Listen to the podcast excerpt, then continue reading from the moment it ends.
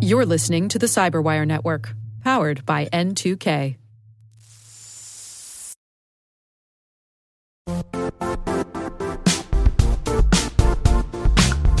And now, a word from our sponsor, Zscaler, the leader in cloud security. Cyber attackers are using AI in creative ways to compromise users and breach organizations.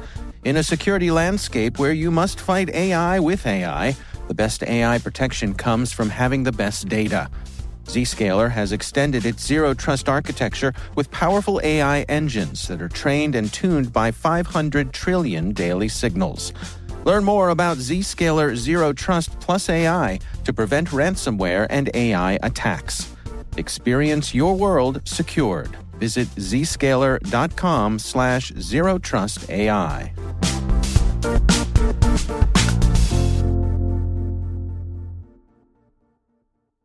Last episode, I did a deep dive on Amazon AWS to determine if we could apply our first principle thinking to that cloud environment. My first take was that you could probably build fairly robust zero trust and resilience programs, but would struggle with your intrusion kill chain prevention and risk assessment programs. By the way, that goes for Microsoft Azure too.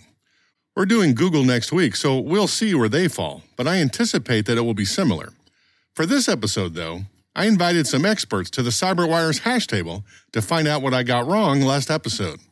What I discovered is that there is some disagreement between Amazon's really smart security experts and old guy security practitioners like me about the value of intrusion kill chain preventions in cloud environments. But that's okay. Disagreement and debate is how we find the edges for these kinds of complicated issues. I also discovered that the environments the cloud providers are building for us anticipate a DevSecOps world that the security community has yet to embrace. From my view, I believe their vision is correct, but the network defender community has a long road to hoe before we realize it.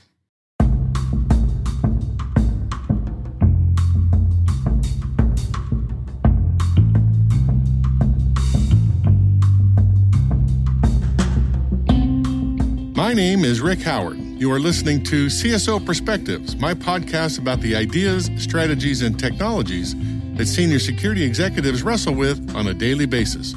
Joining me today at the CyberWire's hash table are two AWS security experts and one old guy security practitioner. From the Amazon side, we have my good friend and colleague Merritt Baer, a principal security architect at Amazon Web Services, and her colleague, whom I just met, Mark Ryland, from the Amazon Web Services Office of the CISO. These two also both graduated from law school before they became security experts, so they are about 20 steps ahead of me on any discussion. From the old guy practitioner side, we have another old friend of mine, Jerry Archer, the Sallie Mae Chief Security Officer.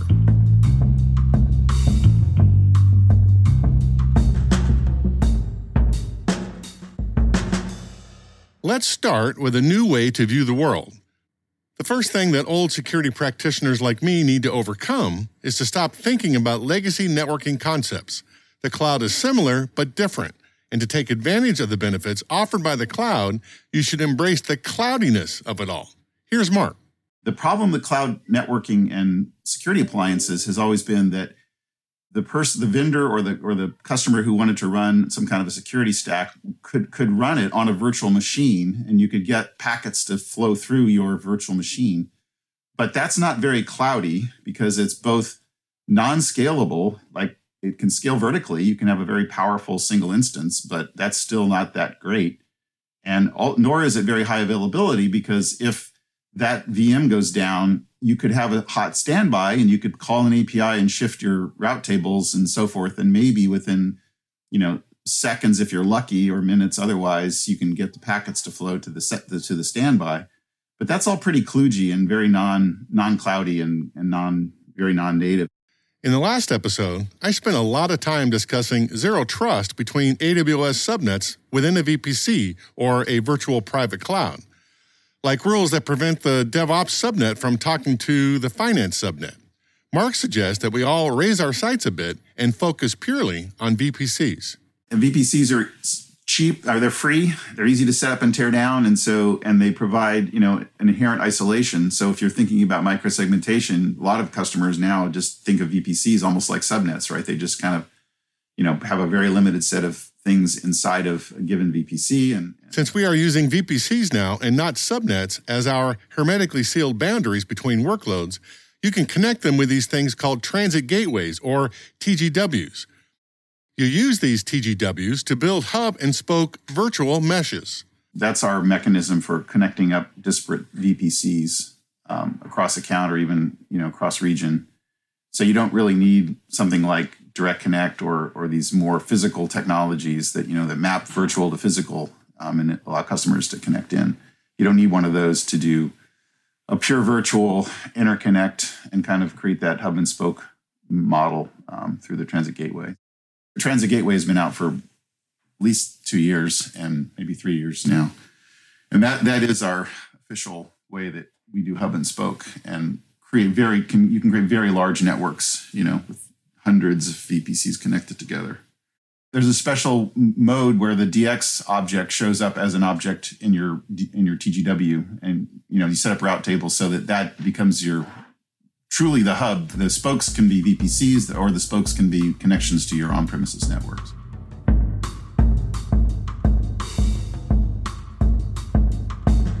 With cloud deployments, the very idea of a perimeter that you protect is morphing into something else, kind of a perimeter, but not quite.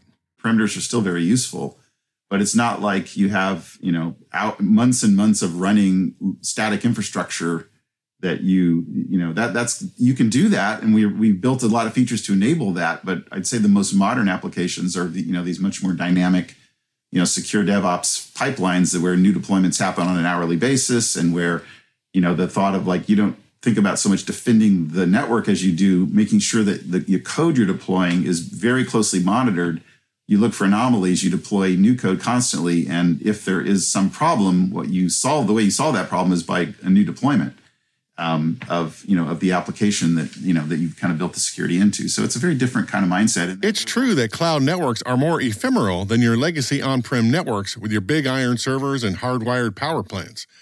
With a cloud service like Amazon, all of that hardware is code now, as in infrastructure as code. And with the concepts like serverless functions, Amazon calls these things Lambda functions, you can greatly reduce the attack surface of your workloads by farming out processing jobs away from your VPCs and subnets. All of that is great stuff. But at some point, you still have to store data somewhere, permanently in many cases. Wherever that is in your cloud provider's networks is the new perimeter. I like to call those things data islands because cloud customers put these things everywhere. The word perimeter kind of implies one spot, but data islands gives you the sense that there is more than one. Or as Merritt says, the perimeter is dead. Long live the perimeter.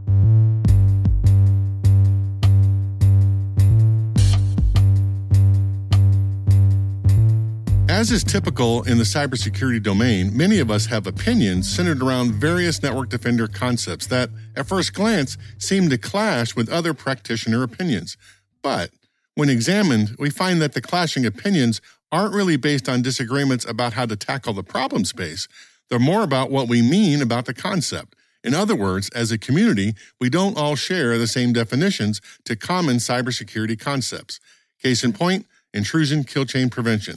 Here's Mark explaining why we don't need intrusion kill chain prevention in cloud environments. And that goes also to the whole question of the, the kill chain and you know kill chain prevention and all that. A lot of those concepts are kind of legacy concepts because they sort of assume a very static environment in which you have to protect against so-called advanced persistent threats and i'm not saying any of that's going away overnight but it's just it's a really different way of thinking about um, how you build a, a modern compute environment or you know application environment so that is one view of the intrusion kill chain strategy.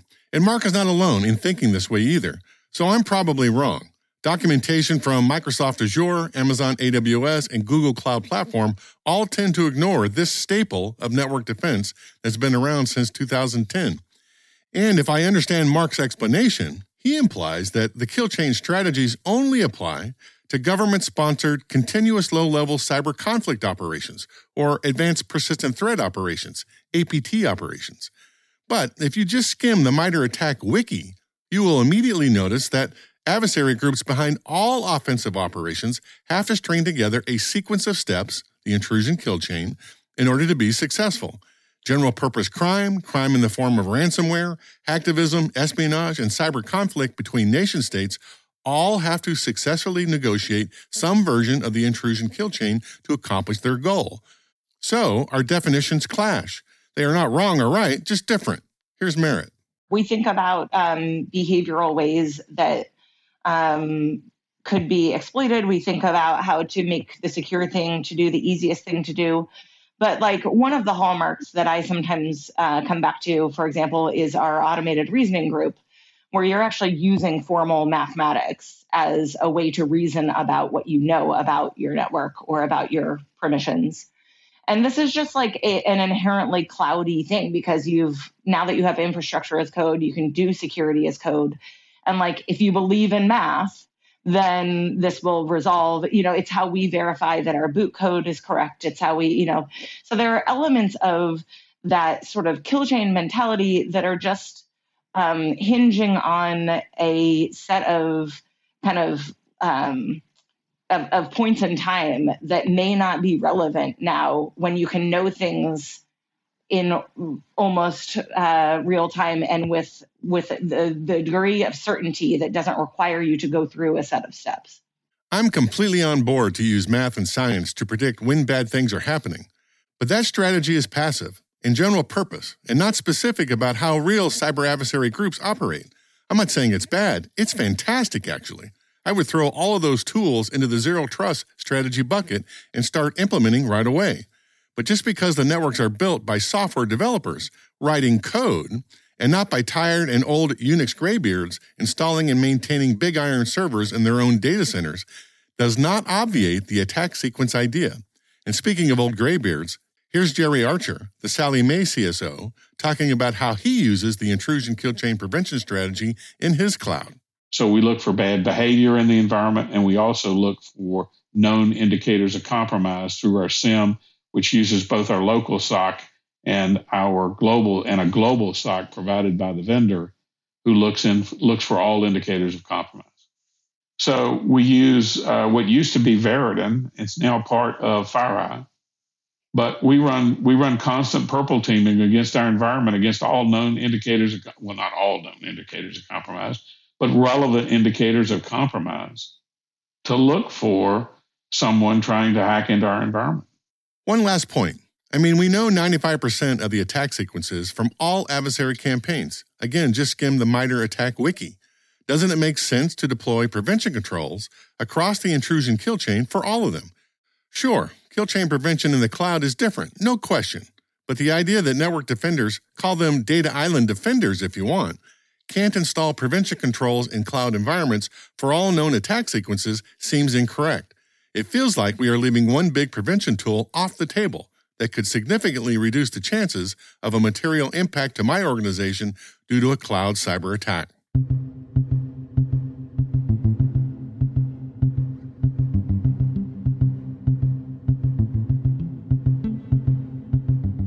Sallie Mae is like a unicorn, an established, long running company that is completely in the cloud, a cloud native, as they say. There aren't that many out there. Here's Jerry we are 100% in the cloud. So all of our workloads run in AWS. We have segregated instances for each major application in the environment. We don't have a data center. We don't have any. The only physical devices that we have left are thin clients, about 200 laptops, and some routers in the in the facilities. But basically, everything now runs in AWS. In fact, most of our workforce now run on VDIs that live on servers that exist in AWS as well. We've been in the cloud now two years, fully in the cloud two years. I mean, we started transitioning about four years ago, and we were 100% in the cloud uh, within a year and a half to two years. Jerry is not completely in AWS. He does have some development projects going on in Azure, and they use the Microsoft SaaS application Office 365. So consider them a hybrid cloud user. We have some instances in, in Azure. So there's a couple of things, right? One is we use Office 365. So clearly, we use we use software as a service that essentially runs in Azure, right? We do have some um, development environments that run in Azure simply as a matter of you know project management, development, and stuff like that. So it does. We have instances in AWS, and we have a full security stack in AWS. So we can run workloads in AWS. I mean, I'm sorry, in Azure if we want. Uh, but we've we've pretty much transitioned away from workloads in Azure and primarily run in AWS. But we maintain the ability to run in Azure simply so that we have a dual cloud solution. When I asked Jerry about the single vendor problem, the idea that you would put all of your eggs in one basket for your IT workloads, he said that we needed to consider a different partnering mindset for cloud services compared to if we were buying a security appliance for your data center. Jerry said that he's established a long term partnership between Sallie Mae and Amazon that's designed on purpose to be multi year. I mean, we're talking five years at least, and probably longer. Well, I mean, I think at the end of the day, uh, the the service fun- the services and the functions that Amazon offered were compelling. Uh, like I said, we maintain a security stack in Azure, in Azure in case we wanted to move back. As you point out, it would be very, very non-trivial. I mean, you, you in essence are taking advantage of a lot of the capabilities within AWS. So uh, you're not going to easily move out of that. It would take us quite a while to transition back, or I'm sorry, transition over to Azure. Um, I, I wouldn't say it's years, but it's certainly a significant number of months it would take us to move back into Azure. So we're very committed to AWS, and uh, and and they've proven to be a good partner so far the opportunities that at AWS offer us in terms of technology and capabilities is is superior. But even with that long-term partnership in place, Jared provides some distance between Sallie Mae and Amazon by using third-party security tools. From a security viewpoint, we maintain a level of independence from AWS as best we can. We use tools that consume all of the AWS security stuff but at the same time, uh, the tools that we use right on top of that event data and therefore are somewhat independent. I mean, if we, again, our security stack in AWS and our security stack in Azure have a lot of common elements to it. So, it, you know, that we, we've tried to maintain a sort of a separation so that we have a level of independence and obviously a third party perspective on what's going on in our environment.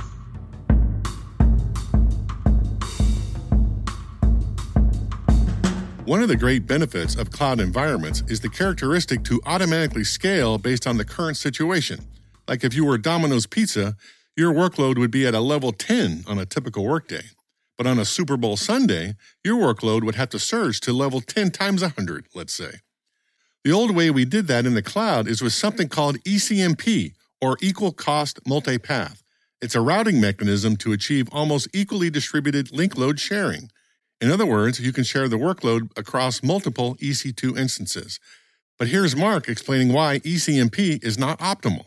For example, with ECMP, if you have a new node that's an equal cost uh, path and you add that, then it, you rehash all the existing flows and you break a bunch of them to put them onto the new node. Where, where we don't do that, we keep all the flows, you know, uh, stuck. The new and improved way to build this capability in AWS is something called an API gateway. And this is important because if you want all of your EC2 traffic to pass through a scalable security stack somewhere, the API gateway is the way to get it done.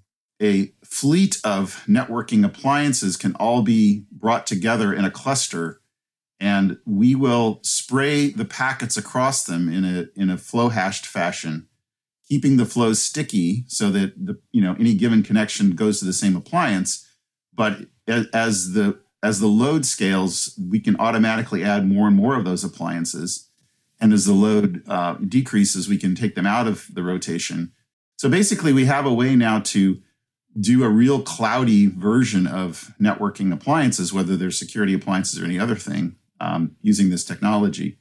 And it's, it's quite a breakthrough. So Palo Alto, Checkpoint, all the major players have now adopted this. And we've adopted it. We have a, a a built-in feature called Network Firewall, which is essentially layered on top of this. But we we make it available to our partners so they can do the same things. That's the way like routers do horizontal scaling essentially, or you can have, um, you know, like virtual. Uh, it's a way of parallelizing network flows, basically. So, in a way, API gateways act like a load balancer for your security stack, and you can connect them to your transit gateways or TGWs. It's exactly like a load balancer, but what's not like a load balancer is it's not it, it looks like one so the, the the consumer who's sending packets sees one ip address. There's actually dozens of nodes potentially servicing that traffic.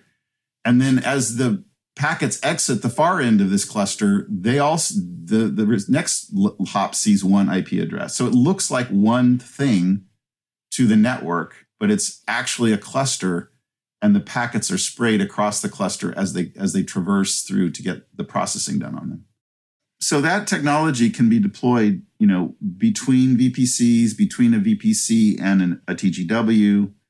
Um, so it basically, kind of entry and exit from VPCs is where you can utilize um, this this type of gateway. So that takes care of north-south traffic, meaning traffic between the EC2 workloads and the internet. But what about placing a security stack between two different VPCs, the so-called east-west traffic?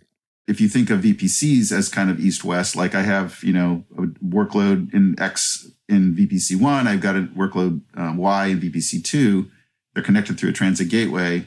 Um, then it, that type of east west is supported today um, because it's, you know, VPC entrance and exit is where you can insert these networking objects. The API gateway provides automatic resilience. If I did it the old way with the ECMP method, I would have to write code myself to monitor for overload conditions and then automatically deploy new instances of my security stack when needed. With the API gateway, AWS is doing the monitoring and scaling for me.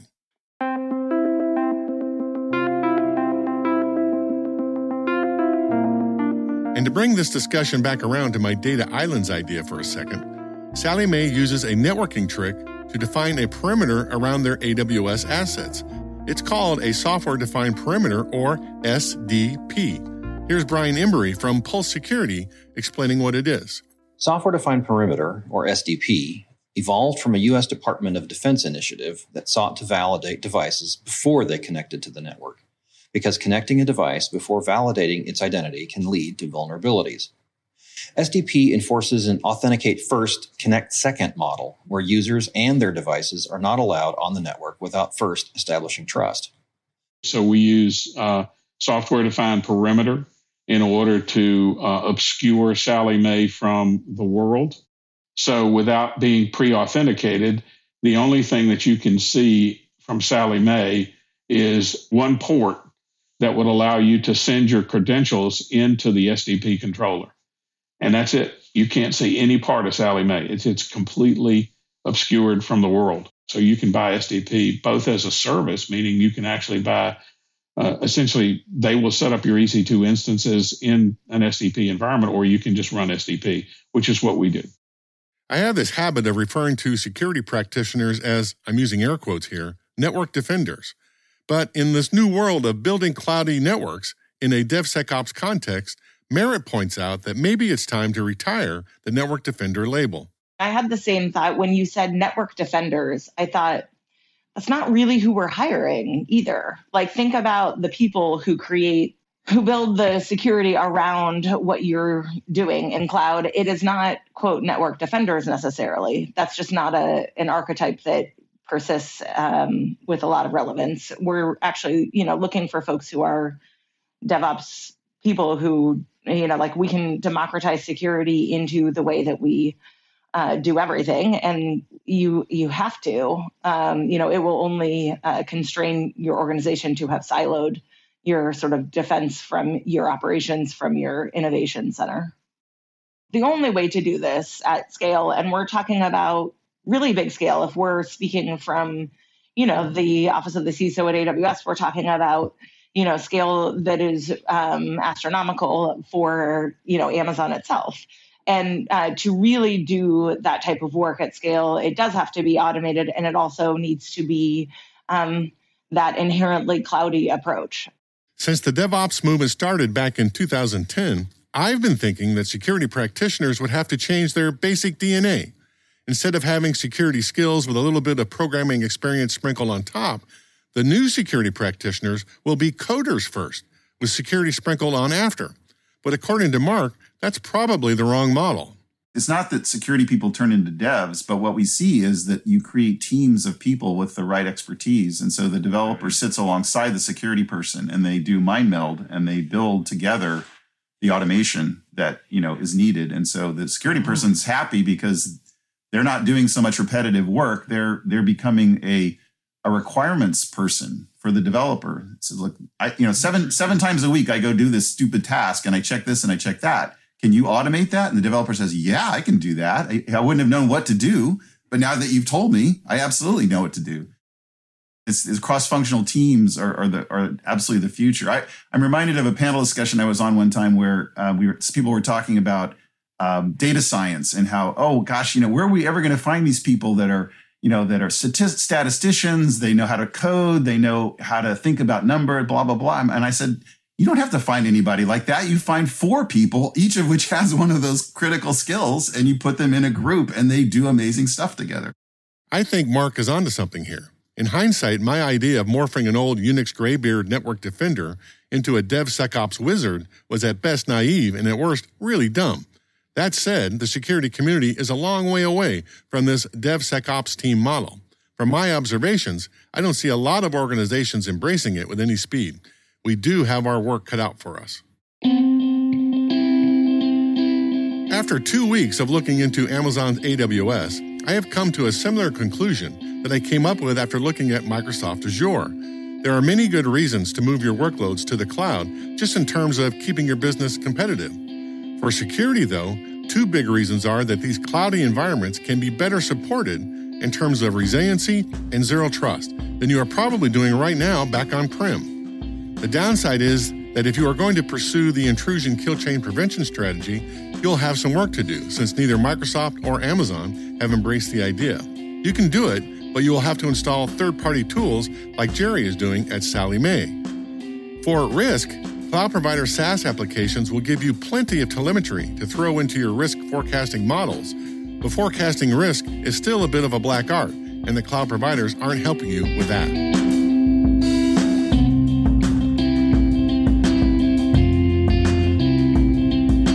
And that's a wrap. This caps off a two part mini series on first principle thinking in Amazon AWS. Prior to that, we did two shows on Microsoft Azure. As part of those shows, I wrote deep dive companion articles that include significant reading lists. If you are looking for more information, you can find everything at thecyberwire.com slash pro slash CSO dash perspectives, all one word. That's thecyberwire.com slash pro slash all one word now, CSO dash perspectives. The Cyberwire CSO Perspectives is edited by John Petrik and executive produced by Peter Kilpe. Our theme song is by Blue Dot Sessions, and the mix of the episode and the remix of the theme song was done by the insanely talented Elliot Peltzman. And I am Rick Howard. Thanks for listening.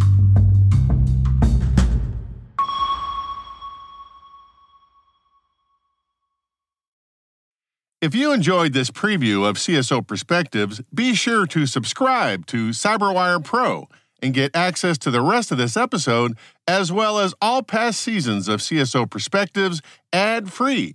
And you all know I love getting rid of the ads. Visit thecyberwire.com slash CSO Pro. That's thecyberwire.com slash CSO PRO to explore the many benefits of CyberWire Pro and to subscribe.